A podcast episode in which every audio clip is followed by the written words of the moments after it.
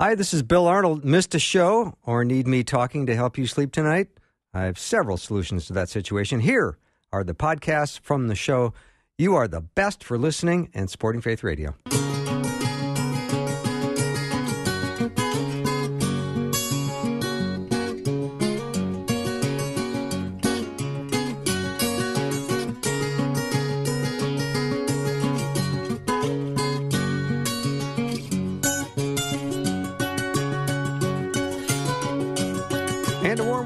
Afternoons with me. I'm Bill Arnold. It is Thursday, which means Guy Talk is going to start in just a minute. We've got uh, Pastors Tom Brock and Tom Parrish uh, holding down the fort today. We've got a few absentees that are out. 007 is out On a mission. on a mission, of course. He's in Kosovo, probably.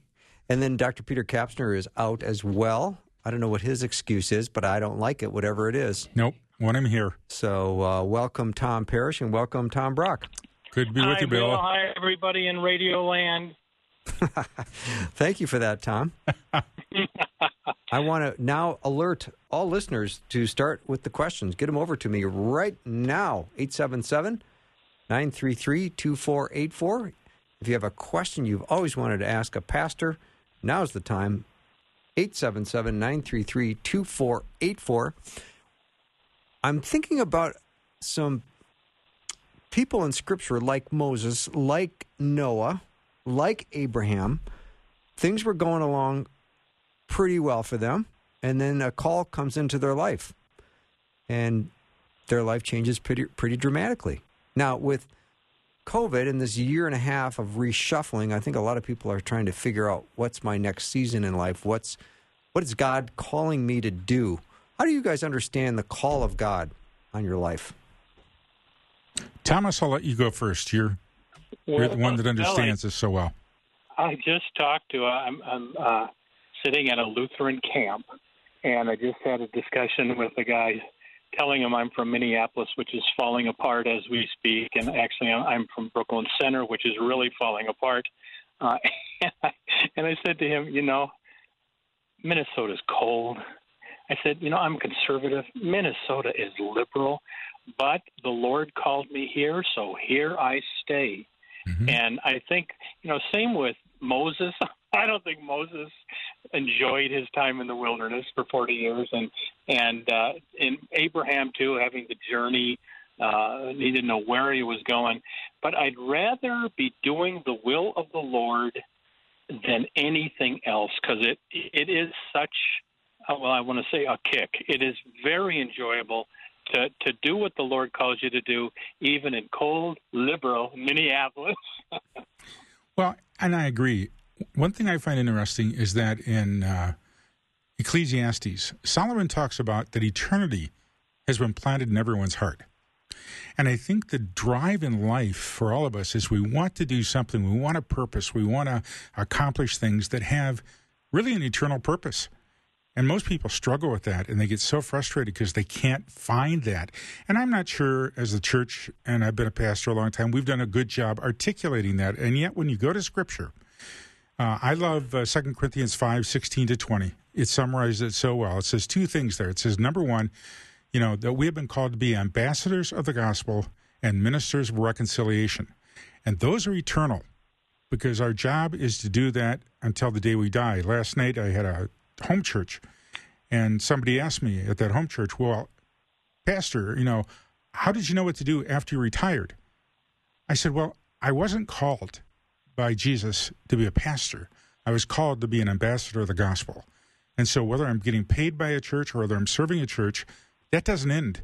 And I prayerfully, I'm going to do that right up to the day I die. So all you listeners out there, look at that text in 2 Corinthians 5, 16 to 20, and put your name in there because you also, believers in Jesus, are ambassadors of the gospel, ministers of reconciliation, and that's your job no matter how you make an income. When you look at someone like Moses, though, I mean, he's doing pretty well in Egypt, right? Things Doing are quite going, well. Things are going swimmingly, and then all of a sudden the call comes in. It disturbs him, and the next thing you know, he's hanging out with slaves Yep. and the poor. Um, Well, sometimes calls work that way. I mean, oh, I, I agree. I mean, calls have a tendency to be like when I was a kid, I, I discovered what a 110 line was about in my house by by, by sticking uh-huh. some metal in there when I was a little kid. And boy, did I get a shock. Yeah. And here it is all these years later. I remember calls are often, I don't want to say it that dramatic like an electrical shock, but they change your perspective. Mm-hmm. They change your, the direction of your life. And, and you can't get away from it. That's the interesting thing. I mean, I've I've worked with people that have come out of comas. I've worked with people on had uh, drugs and inducement or whatever, and they have uh, nightmares and they have dreams. Those things don't change their life. A call from Jesus changes your life. Suddenly you're going one way. Now you see yourself going a whole new way, and that's the only thing ultimately you can think of, even if you get discouraged and down. And then I want to just for a second think of Abraham. I mean, he has a call, and he's not a young man. No and things were kind of comfortable for him. Uh, he was in a nice place. His whole rest of his life is kind of laid out in front of him. He's got certain levels of safety and status, right? Mm-hmm. Probably some security, and then and then what? He starts off obeying the Lord. Yeah, and everything that happens after that is pretty unpredictable. I had a gentleman in my first congregation come to me. He was a multimillionaire. He had been extremely successful in advertising. He was known all over the country. And I don't know how he started coming to my little church in Bellbrook, Ohio, but he did and became a member, became quite involved. But we sat down one day, Bill, and he looked at me and he said, I have more money than I know what to do with. I have had health all my life, but I've got to ask you, Pastor, is this all there is? Because he knew there was more to it than just where he was at. And so that's what I think everybody struggles with. There's got to be more to it than just making a lot of money, becoming famous, or any of those things. What's the eternal purpose? And you know, uncomfortable as it was for Moses and Abraham to pull up stakes and go wherever the Lord was telling them to go, it really was an adventure for these men. And it wasn't your boring life. And following Christ is an adventure. You, know, you can choose comfort. You can choose comfort, but you might have a very boring life and miss the reason you were put on the planet. I remember uh, John Piper, who was the pastor for many years at Bethlehem Baptist downtown Minneapolis. Uh, I was talking to him in the lobby once because I visited one Sunday, and something like this happened. It's been many years, but um, some guy came up and said, Pastor, uh, do you remember when you preached years ago, uh, a year ago, that when you retire, you shouldn't uh, buy a Winnebago and vacation the rest of your life away? You should find a ministry in your retirement. And he said, Yeah. And he said, Well, do you see that elderly couple over there? They had just bought a Winnebago before they heard your sermon, and they've sold it, and now they have a, a track ministry for truckers and, uh, and, and you know the the the illustration that John Piper uses is that Christians should not um, all move to warmer climates and vacation the rest of their lives away.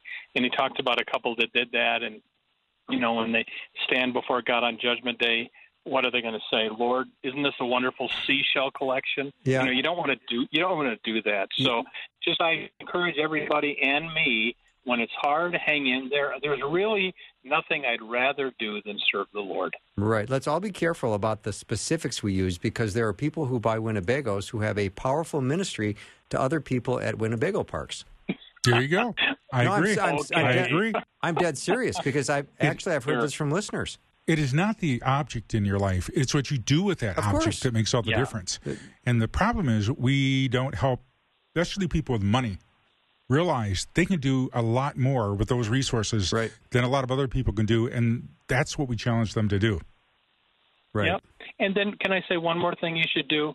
Having gone through COVID for 17 days and wondering how am I going to get rid of my stuff, I know a man who died of COVID, good friend of mine, and he had gotten his ducks in a row. He played the stock market a lot. He's you know he was in his 70s, but he did it all to to leave the money to the ministry.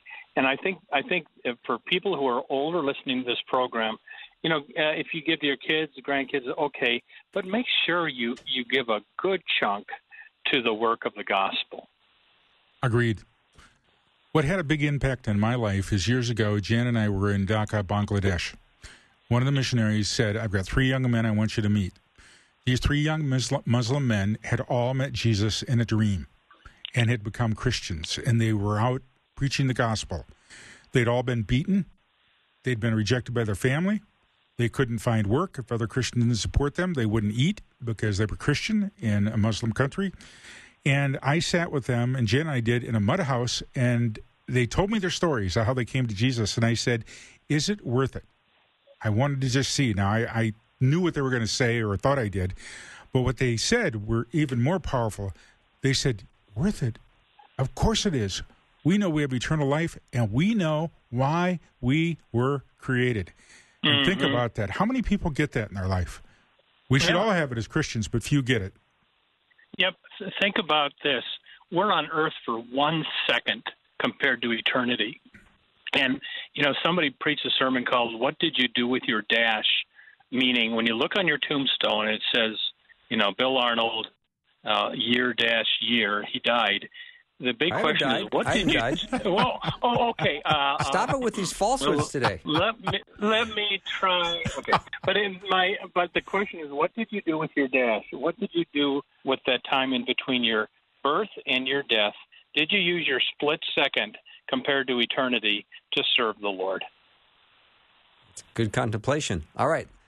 Send your questions over 877 933 2484. Again, 877 933 2484. I'm real curious, too. Have you had a. Uh, a recreational outlet where you have found an uh, found it to be an incredible opportunity to share Christ. You know, maybe you're retired and you become a fishing guide, and you get to sit in a boat for six hours a day with guys and talk to them about Jesus while they fish. Oh yeah, that's pretty powerful stuff. Yeah. All right, we'll mm. take a short break. Pastors Tom and Tom are my power panel today. Be right back.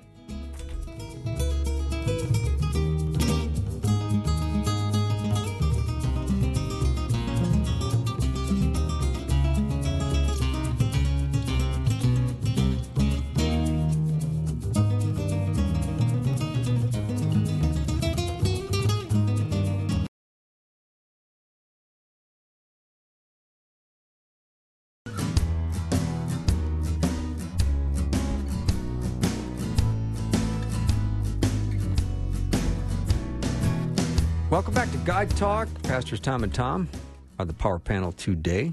Hey, Tom Brock, here's a question from listener. My wingman, my wingman Terry wants to know: Does Tom Brock know the traditional praise song "Little is Much When God Is in It"? You know, I I couldn't sing it. Why not? But I think I, I well because I don't I don't know it that well. I think I've heard it. But, okay. not, but I don't know it very well. My, you, you, do you know a song called Revelation Song? Holy, holy, Lord God Almighty, mm-hmm. who was and is and is to come.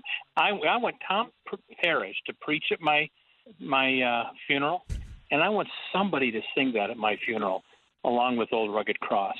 And maybe Bill, you could do magic tricks at my funeral. yeah. Don't you, don't you, do? Don't you still do magic tricks? Yeah, I'd be happy to, Tom. That'd be uh, that'd be wonderful. uh, that will help me check off something on my bucket list. what, my death? Are you doing that? oh, my. Okay. All right, yeah. All right, here's another question. What do you do when you see someone or sometimes a whole family on the sidewalk asking for money? I feel compassion for them, but everyone tells me not to give them money. Tom Parrish? It's a struggle. It really is. And, uh, you know, I genuinely want to help people and I usually carry some cash if I run into a situation. But years ago when I was at Hope, um, we would have people come by the church and they would say, My furnace went out. I need money. They weren't members of the church. We didn't know them. Mm-hmm. But we have these people come by on a regular basis. And I remember going back to leadership and they gave me like a $500 little account of cash. And so the next time somebody came in and said, You know, oh, my, my car's not running or whatever, I said, Wow, you come to the right place. We have a work program. And what'll happen is we'll pay you $12 an hour starting right at this moment and if you work for three hours, then we'll pay you the, the $36 or whatever it is, mm-hmm. and you can get what you need.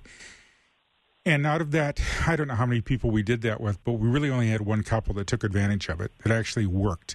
The rest were in too big of a hurry or were after something else. I don't know the answer with individuals. All I know is I want to give them an alternative to what they're asking for and see if they really have a need. And if they do, guess what? They'll work. Mm-hmm. Well, I got an opinion on this, and you know, there, there. Jesus said, "Give." Let me check to see if we have you. time first. Oh, it looks like we do. It looks it looks minute, like I we do have time. Go ahead, Tom. I want to pontificate. uh, you know, I, I, the verse when Jesus said, "Give to whoever asks of you," does that mean if somebody, um, uh, and then, but temper that verse with Jesus, make my brother just divide the inheritance with me. And Jesus basically says, No, who made me a judge over you? So Jesus said no to the request.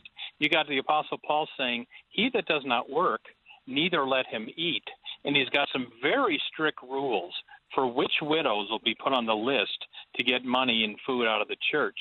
So when I'm at a stop sign and somebody's holding up a sign, well, I'll be honest, I never give them money. I give my money to mission groups that help, you know, the the needy, et cetera, because I know where it's going.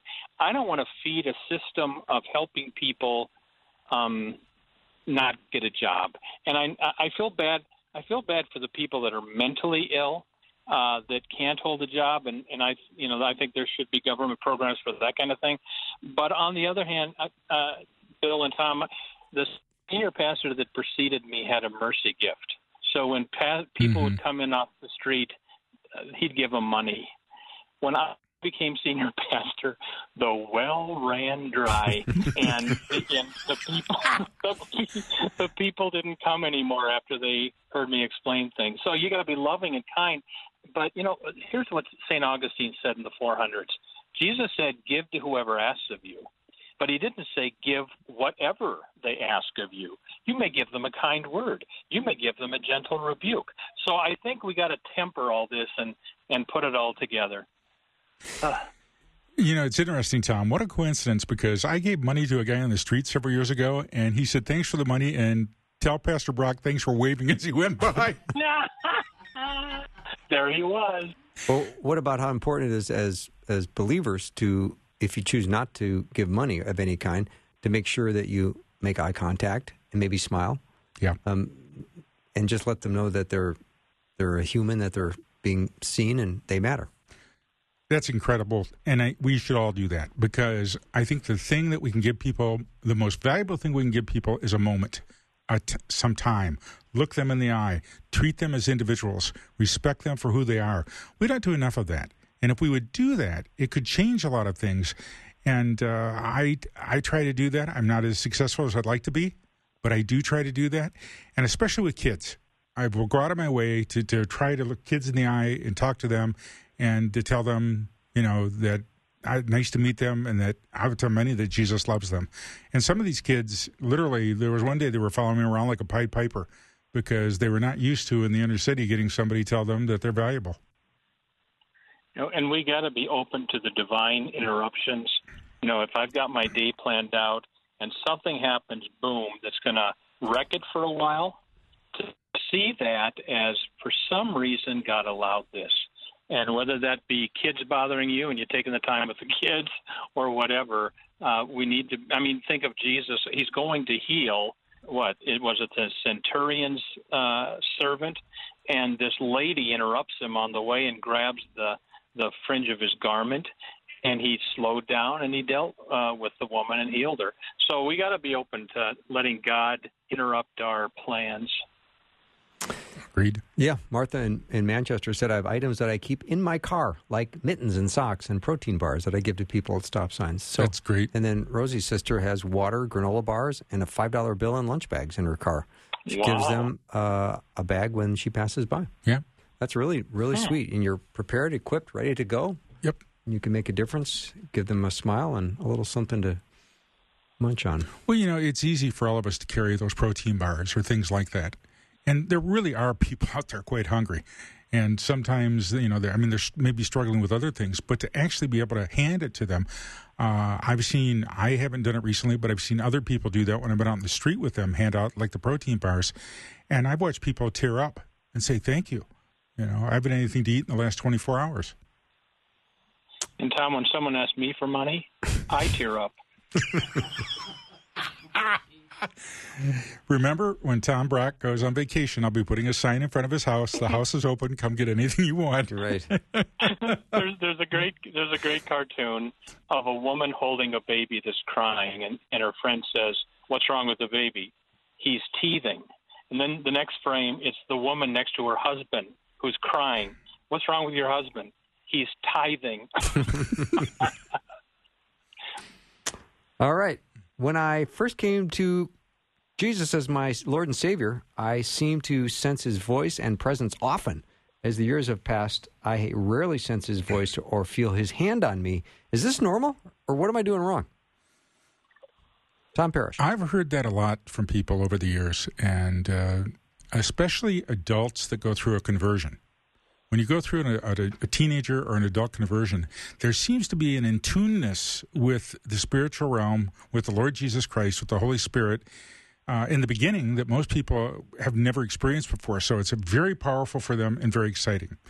Now, there are some people that go on and, and they seem to have that kind of contact all their life, but the vast majority have come to me and said, I don't understand it. The first two years, I, I felt the Lord's presence. I felt I every time I read the scripture, I heard his voice, something was going on. Last four years have been empty. And my basic response to that is, okay. So if if you're not getting that response, then keep going back to the word because that is the Lord's primary way of directing us. And keep going back and renewing a relationship with him uh, because I wish I could say every day I heard the Lord's voice. Um, it doesn't work that way. Sometimes you do, sometimes you don't. But I know the word is reliable. And if I put the word to work, I'm doing the Lord's will. Mm-hmm. And people, some people don't know this, but Matthew, Mark, Luke, and John overwhelmingly cover just three years from Jesus from age 30 to 33. That's when all the ministry stuff happens. And during those three years, Jesus walked with the disciples and then took them on top of the mountain once, I think. I can't think of another time he did. And he was transfigured before them, and he shone, mm-hmm. and they saw that this was a supernatural uh, man of, you know, God and man. Um, but then, at, right after the transfiguration faded away, Jesus and those three disciples, Peter, James, and John, went down to the bottom of the hill, and the disciples can't cast a demon out of a boy, and it's kind of back to normal crud as usual. And and then I think one reason Jesus gave them the transfiguration was to get them through what was soon coming up, which was the crucifixion, and uh, you know hopefully that would get them through. So I think what I would say to this caller, n- the norm is to live in the valley where we don't have all kinds of great feelings and I think the norm is we live in the valley and now and then God gives us a mountaintop and it, it brings us closer to him but boy, a lot. I mean, think of the valleys of the apostles. Supposedly, according to early church history, every one of them was martyred except for John, who died of old age. So, yeah, I mean, I I too remember I I was raised Christian, but it was at college that my faith really came alive, and they were probably the most wonderful times of my Christian life. Mm-hmm. Awesome. But I'm not I'm not going around seeking that all the time, you know. All right, we'll take a short break. Let me know what your questions are. 877 933 2484. It's Guy Talk. Pastors Tom Parrish, Tom Brock. We'll be right back.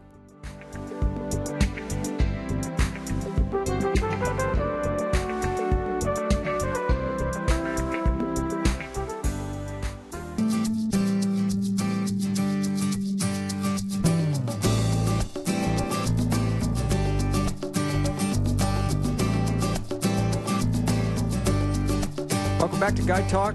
So glad you're with me today, us today, I should say. Let me know what your questions are. we got some great ones coming in. 877 933 2484. Here's a question. I've been praying for something for one of my kids. He's a he or she is a recent college grad waiting for an internship. My question when we pray, are we supposed to just ask once and then let it be? Or do we continue to pray continually about the same issue? Thoughts? Go ahead, Tom. Well, um, I think of two things: the parable where Jesus talks about the uh, the widow knocking on the door of the judge, and just and it says he told this parable that they should never lose heart but keep praying. So I think on big, th- I think on most things, you know, keep praying for your daily bread, salvation of your loved ones, health, you know, just keep knocking on that door and asking the Lord for things. However, there is a time, and I'm thinking of Paul who had a thorn in the flesh that we don't know what it was. Could have been uh, disease or a demon or uh, enemies following him from town to town. Three times Paul said, Lord, take this thing away. And God said, No, my grace is sufficient for you. And I'm thinking that the way that's written, Paul probably stopped asking then for the thorn to go. But uh, unless the Lord makes it clear somehow that uh, the thorn is going to stay and you should just submit to it, I think it's fine to keep praying until you die. I think the Lord's thrilled when we keep coming in prayer because it's not our nature to want to pray all the time. It's not our nature to want to take things to the Lord. We think we can solve the problem ourselves. And yet, when I go to Luke 18 and I read about that widow that comes before the Lord, um, forgive me, she was a pest. She just kept driving this judge. He wasn't. He was not a righteous judge. He was, but he said, "This woman's going to wear me out." Why would Jesus even tell that? Except that he's saying, "Look, I, the Father, is more interested in hearing from you than you are in talking to him. Don't give up. Whatever it is, keep coming. Now, in the other case with Paul, the Lord directed him, My grace is sufficient. If you get a direct statement from the Lord or you get a direct word through another Christian that, that is the Lord speaking about something you're praying about, then you better change your prayers or rethink it. But until you get answers, uh, I would keep praying. And like you, Tom, I've been praying for some people for 40 years and I'm not mm-hmm. going to give up. And, mm-hmm. and, Tom Brock, because you're not in the studio today, I can't give you that disturbing look I often give you when you're here. But when you said we don't know what Paul had, whether it was a possible sickness or disease or demon, uh, that's when my red flag went up in my head, going, "Wait a minute, Christians don't have demons." Well, he Paul Paul, you know, I just did a, te- a TV show. There's a guy in, at Shoreview. Uh, it's called Lighthouse International Ministries, and we just interviewed him. Um, he's been dealing with demons for 40 or 50 years, and a real solid guy. And you know, I asked him that: Can a Christian have a demon? And you know, I think we can be um, oppressed by a demon. I don't think I'd want to say a Christian can be possessed by a demon, but can a Christian be troubled by a demon? I think so. Paul calls that thorn in the flesh a quote messenger of Satan. Uh, so if, if Paul calls it a messenger of Satan, it's possible that he had a demonic attack now and then. Yeah. I, I just. Uh, well, yeah. thank, thank you for clearing that up because I, I believe Christians can be oppressed by things from the dark world, but I don't know. I don't believe a Christian can be um, possessed. Possessed, yeah, yeah. yeah. So mm-hmm. thanks for clearing that up. I'm glad I asked. Yeah, yeah. yeah. And, and, then you know one more one more thought on that. Yeah. Uh, I talked to someone who has this deliverance ministry, and I said, "You cast demons out of Christians," and he said, "They're the only people I will cast demons out of, because if they're an unbeliever, they'll just come back worse." you know Jesus told that parable. So I mean, you can't be totally possessed by the devil if you're a Christian because you have the Holy Spirit. Right. But are there things in your life that might need to be cast out? I think so. I think so. And he said Christians can cast demons out of themselves even. So that was interesting. Just taking authority in the name of Christ. All right. Well, we're a little off the rails right now, but that's okay. yeah. Um, Here's another question. I'm still confused when Jesus said, Why do you call me good? Only God is good. You know, I love that. And, and, um, I, I, wish we had kind of a visual of the scriptures all the time because this wasn't a big bell should go off. You know, ding, ding, ding, ding, ding, because the guy got it right. He said to Jesus, You know, you're good. And Jesus said, Hey, only God is good. Well, guess what? I am God. and so what you've got there is you've got the connection actually being made between Jesus and this man. And everybody would have been in shock to hear this man say good, because Jesus knew what the, the religious terms were. And yet Jesus did not throw the term away. Basic what we're seeing is that Jesus is saying, Yeah, you figured out what's going on here, and good for you. And yeah. that's the struggle for all of us to figure out and understand who Jesus really is and follow him. Mm-hmm. And this man had no idea, and I don't think the disciples understood no. that Jesus was God in human form until after the resurrection. But here's a man that comes up, good teacher. uh, etc. Well, wait a minute. Why do you call me good? Only God is good. And I think what Tom just said is true. He's maybe trying to get this guy to think. Yeah. Well, you just called me good. Only God is good. Therefore, who must I be? You know, and and that's a good verse also when when you go to a sermon and the erring pastor gets up. Well, we know Joe's in heaven. He was a good man. No, no, no one is good but God alone. So. All right. Um, for let's see, do you think some prayers are answered gradually over time? For example, prayers regarding serious illness. I think of the man that Jesus uh, didn't Jesus heal a man by rubbing mud on his eyes and he couldn't see, but then he saw men look walking like trees. And Yeah. then what? Did Jesus did Jesus do it again and then he could see perfectly? And so there's an example of a twofold healing. He's healed first a, a little bit and then Jesus heals him totally. And I think that happens in our lives too, you know. Well, I heard an older pastor talk about this years ago, and it really influenced me. He said, in that story, when Jesus put mud on his eyes, uh, you basically now got two groups because the guy that didn't get mud put on his eyes but was healed, you now have the Muddites and the anti Muddites because we think that the way it happened for us is the way it should happen for everybody. And yet, the creativity of how the Lord goes about healing, whether it's instantaneous, which I've seen, whether it's over time, which I've seen, or whether it's not a healing as we understand it at all, but it is a whole different perspective for the person, that's up to him. So I try my best to stay away from formulas, but I'm still guilty. I try to be careful about that. Mm-hmm. All right. First Timothy four eight says, "For bodily exercise profiteth little, but godliness is profitable unto all things, having promise of the life that is now, and of that which is to come." Question is, given the verse, wanted to verify proper context. Many use this as a reason not to exercise, but I believe it's saying, although exercise is profitable, it pales in comparison to godliness, which has a greater overall significance in the life of, of a believer. It's not saying not to exercise. Mm-hmm. No, and, and and and Jesus, you know, talked about the bread. The people came because of the bread, you know, type of thing. And and he says, "I have bread you know nothing about." And the disciples couldn't figure this one out. What's going on? It it's whatever you place as most important in your life. And I grew up through the period of time where everybody was exercising. Oh man, you had to have so many points per day. If you're really good, you had 80 points a week and all this kind of stuff.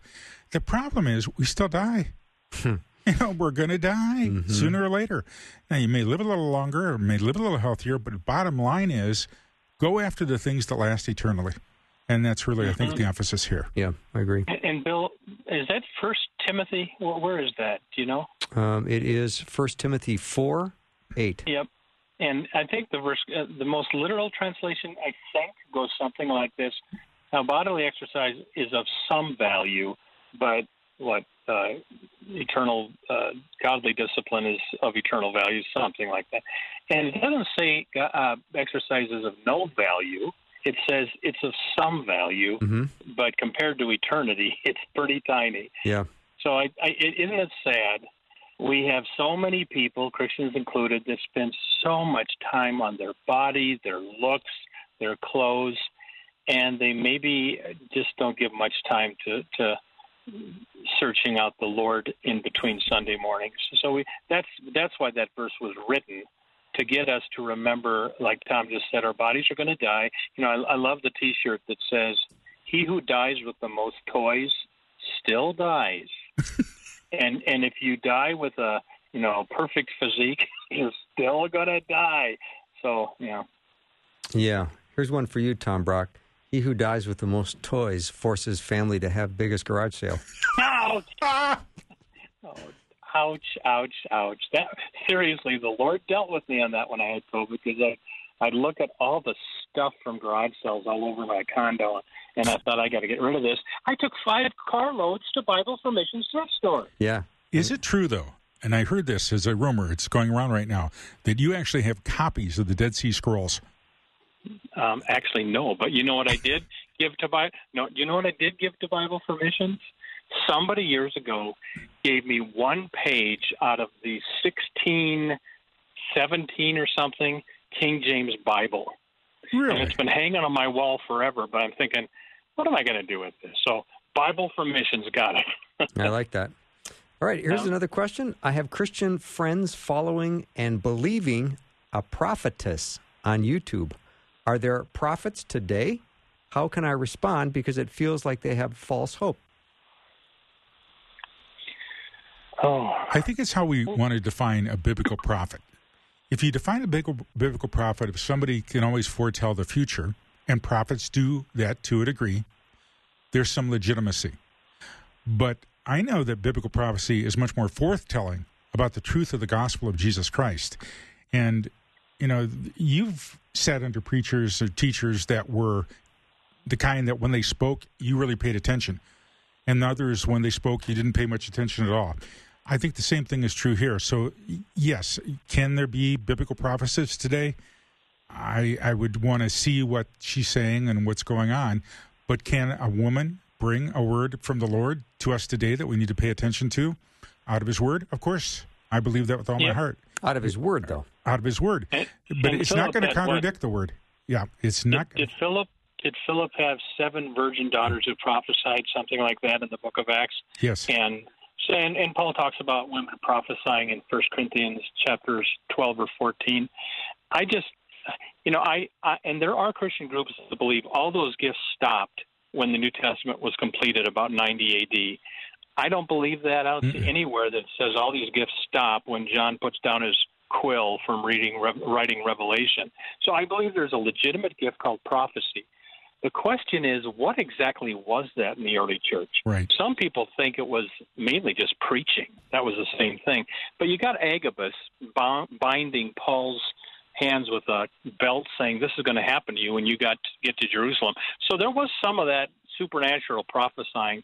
But it might have been just in the main, just giving a word of exhortation. And, you know, a gifted preacher certainly, that can be kind of a prophecy. So I don't want to close the door on all of it.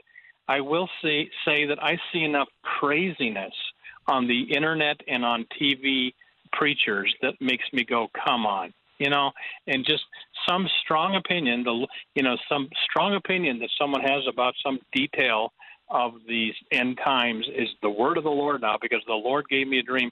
You just got to be careful. Yeah, my red flag's off the chart right now. Let me take a little break. Guy Talk is still with us for another 15 minutes, so shoot your questions over 877 933 2484. It's 45 minutes after the hour, and I'm awfully glad you're here with me today, with us, I should say.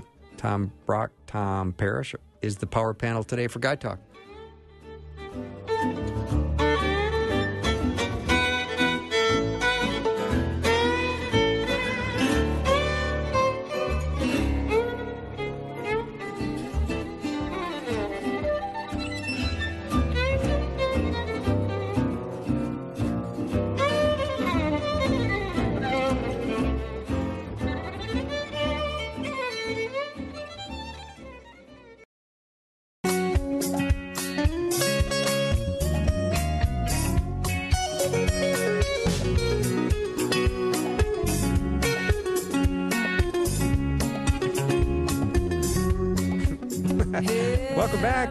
Guy Talk, and we've got some great questions coming in. Pastors Tom Brock and Tom Parrish are the power panel. 007 seems to be on a mission, and Dr. Peter Kapsner, who knows what he's doing. but they will be back next week. Good. Yes, yes. All right. Um, let's see. Another comment from my wingman, Terry. He said, um, I believe I'm hearing God's voice all day long through Faith Radio. I never feel he's silent, and I always feel he's close. Even when I'm going through hard circumstances, which never go away, I'm always grateful and I'm always praising his name. It's a good word. That's a great word. I think, and I think that's true too. Both are true. God is always dealing with me, and He puts thoughts in my head, et cetera, et cetera. So I think that's true. We can walk that way with the Lord. But how often do we have the transfiguration mountain kind of experience? I don't think we're. Sp- I, I think to to try to get the mountaintop all the time, hmm you kind of get you kind of get weird. And you, some churches just it's always about hype. You've always got to you know experience big emotional whatever and come to the revival tonight. The Holy Spirit will fall. Uh, hundreds will be saved and healed. And uh, how do they know that? The Lord moveth when and where He wills. You know, so. Well, let's see here. I'm just weeding through some great questions coming in. Um, sorry for the delay. They're coming in fast and furious. I'm just trying to read them. You guys want to, Tom Brock, you want to sing or something? You make me feel so no, young. No, no, no, no, not that. Sing like a oh. meaningful hymn. Oh, no Sinatra? No, no Sinatra. I love Old Rugged Cross. That's such a good hymn. All right, I found a I want question. Somebody to sing that at my funeral. I've said that. I've said it twice now. Yeah, I know. I know. right, right, after your magic act. yeah. I'm sorry. I shut up now. That's okay. That's okay. this is an interesting comment. I don't know if it's a question, but it's a comment where God created everything and knew our future long ago. But the point is, did God allow us to invent stuff because such inventions that help us every day, even little things. I mean, his example, which is very cute, was did God create arm deodorant? Um, or did he just create it via free will and discovery? In other words, God allowed us with our brains uh, to come up and invent this stuff, but actually, God knew about it all along. Well, the, the truth is, the Lord was way ahead of all of us from the very beginning. And when the Bible says we're created in His image, who's more creative than the Lord God Almighty, uh, Father, Son, and Holy Spirit? So there is a creativity within us, and some of us just have a, a preference that we can do things, we can make things, we can invent things. And I still believe the Lord's hand is in all of it. I mean, if you want to go to the real patent office, which is in heaven, I don't care what it is that's been made out there, you know, it's got the Lord's stamp on it. The problem is we rarely give him the credit in this culture, and we have a tendency to give ourselves the credit, but it's still the Lord working through believers and unbelievers to accomplish His will. Mm-hmm. Yep. And when I hear deodorant, I think think of sitting in confirmation class at age of twelve, and my Lutheran pastor telling us kids that he didn't think Christians should use deodorant. Oh, like I think it, I think his point was that it's too vain or something. I don't know about that guy. Yeah, I think so. And then you know, mom, uh, and our church was hot in the summer in Omaha because it was not air conditioned. and one one other little line here. My mom had some zingers, and my brother and I, when we were young, Mom, do we have to go to church? It's so hot in church in the summer. And she'd say, Boys, it's hotter in hell. and she'd get us in the car and we'd go to church. Yeah. So there you go. All right. My pastor preaches from the Bible, often verse by verse, which that's encouraging. Yep. Um, mm-hmm. I love that. He consistently repeats the content of the verse, but but offers no real application. Um, so I'm not coming away with tons of in, insights or plans of action. Yeah. Should we talk to the pastor about that? I think they should. Yeah. And you know, this this is the perennial complaint. Oh, we love our pastor, et cetera, et cetera. But it's all kind of up in the air, and he never tells me how to apply it to my personal life. And Tom Parrish uh, had a good um, uh, procedure that at the end of every sermon, the the question would be asked, "Okay, what am I going to do about what I just heard this week?" Give me one specific thing you're going to do this week because of our scripture text just Ooh, now I like that, I preached on.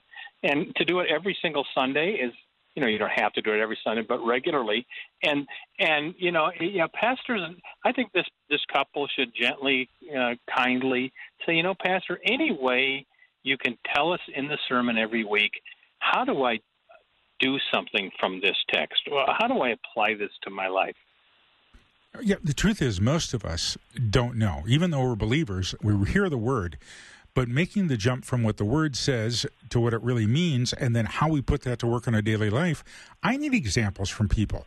I need testimonies from others. I need to hear what others are doing. And oftentimes that stimulates me to do something either similar or a bit different, but along the same vein. So I really believed in that in terms of my preaching and teaching that you're not going to leave without being challenged to do something with what you've heard in God's Word. I like that. All right, gentlemen, here's another question. I have an uncle who is currently right now in hospice care. In his life, he mocked church, and he was not very nice to be around. Anyway, I just received a phone call that his time is sh- obviously short, and I have this urge to go visit him, talk to him, and invite him to repent and receive Jesus. I haven't done this yet. Any insights? Wonderful. Because when you get that urging from the Lord, Oh, okay. He's moving. And oftentimes, some very hard nosed people, and I've worked with them and I've seen them on their deathbed, it's amazing when they get to that final 30 minutes, that final hour, when they realize this is it, how suddenly all the walls come down and they start talking honestly about mm-hmm. what's really going to happen. So I would say go, have a basic understanding of how to present the good news of the gospel of Jesus, so that we need to repent, receive Him as Lord and Savior, you know, uh, trust in Him for our forgiveness and let go of our sins. That's powerful. If people will do that and understand that, it's very, very effective, and I've seen it done over and over. Spiritual CPR. Exactly. Yep. Yep. I, I and I grew up with a friend named Irv, and he he's a Christian guy, and one of our fellow high school students, Randy, was dying. So Irv goes to the hospital, and he really wants to share the gospel. He gets to the hospital room, other people are in the room, and didn't seem right, et cetera. So Irv thought, okay, I'll just come back. Well, uh, Irv told me this with tears in his eyes because Randy died before he can get back. Now you you, you don't want to over guilt yourself. God can do whatever. But if you got the urge to do it, and if I can share this one more time, the bright spot of me having COVID for 17 days, about four nights, I thought I was maybe going to die. I had the clarity of mind to write a salvation text to my family and friends who have heard Uncle Tom preach the gospel, and some of them I don't think want to hear it anymore. But I, and because I thought maybe I'm dying, and so I typed this thing up and am I going to hit the send button or not? And I prayed about it, and I thought, well, why not? You know, and I pushed the button, and I'd rather risk offending people for their salvation than to be quiet. So that you know that I'm so glad I did that, and what it did, I don't know, but at least I pushed the button. So I would encourage this person pray about it and go quickly and Mhm. tell as as the angels told the shepherds on Christmas. A couple of minutes left, gentlemen, so we have one more uh, question here I can cover. Uh, thoughts on the role of pastors speaking about political issues. Um, my brother attended church where the pastor regularly spends his time behind the pulpit talking about Bill Gates or Nancy Pelosi or many other political figures, and I'm concerned that he spends too much time doing that and not preaching the Word of God. It's a danger. There's a danger. There's a place to intersect the gospel with the culture and what's going on. I mean, we admire now and look back on all those pastors who spoke against slavery before the Civil War. Matter of fact, it's been said that it was the Protestant pastors preaching against slavery that brought about the Civil War. On the other hand, what we don't want to do is negate the gospel message itself, because deep inside, the only real political change is not going to come through belonging to an organization, being a Republican or Democrat. It's going to come from a change of heart. Right. And I want the heart that changes and has the mind of Jesus. Tom Brock, Yeah. 20 seconds. Yeah, I don't think we should preach against uh, the liberals in government. Neither should we preach against the conservatives in government. You know, preach on moral issues, uh, abortion, homosexuality, etc. We got to preach on the moral issues. It's not our point uh, place to get in the pulpit and give specific candidates that you should vote for. Let Mhm. people sort that out themselves. Preach the Word of God, pastors. All right. Yep, Thank you, that's gentlemen. It's been a Thanks, delight. there, Bill. Yeah, thanks. Have a great trip, Tom. Thanks, Bill. And uh, yeah, enjoy your time in wherever you are. Okay, take Yeah, care, everybody. While, while Tom Parrish and I watch your condo. the sign is up. Yeah, Uh, right. for sale. All right. We'll take a little break. When we come back, Deep Thinker Thursday is just around the corner. John and Pam Bloom are in the green room, chomping at the bit to get here in the studio. We'll be right back.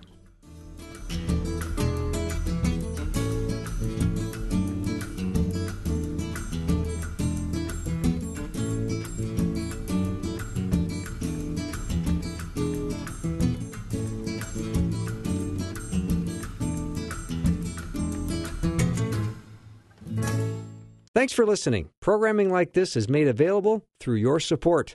Information available at myfaithradio.com.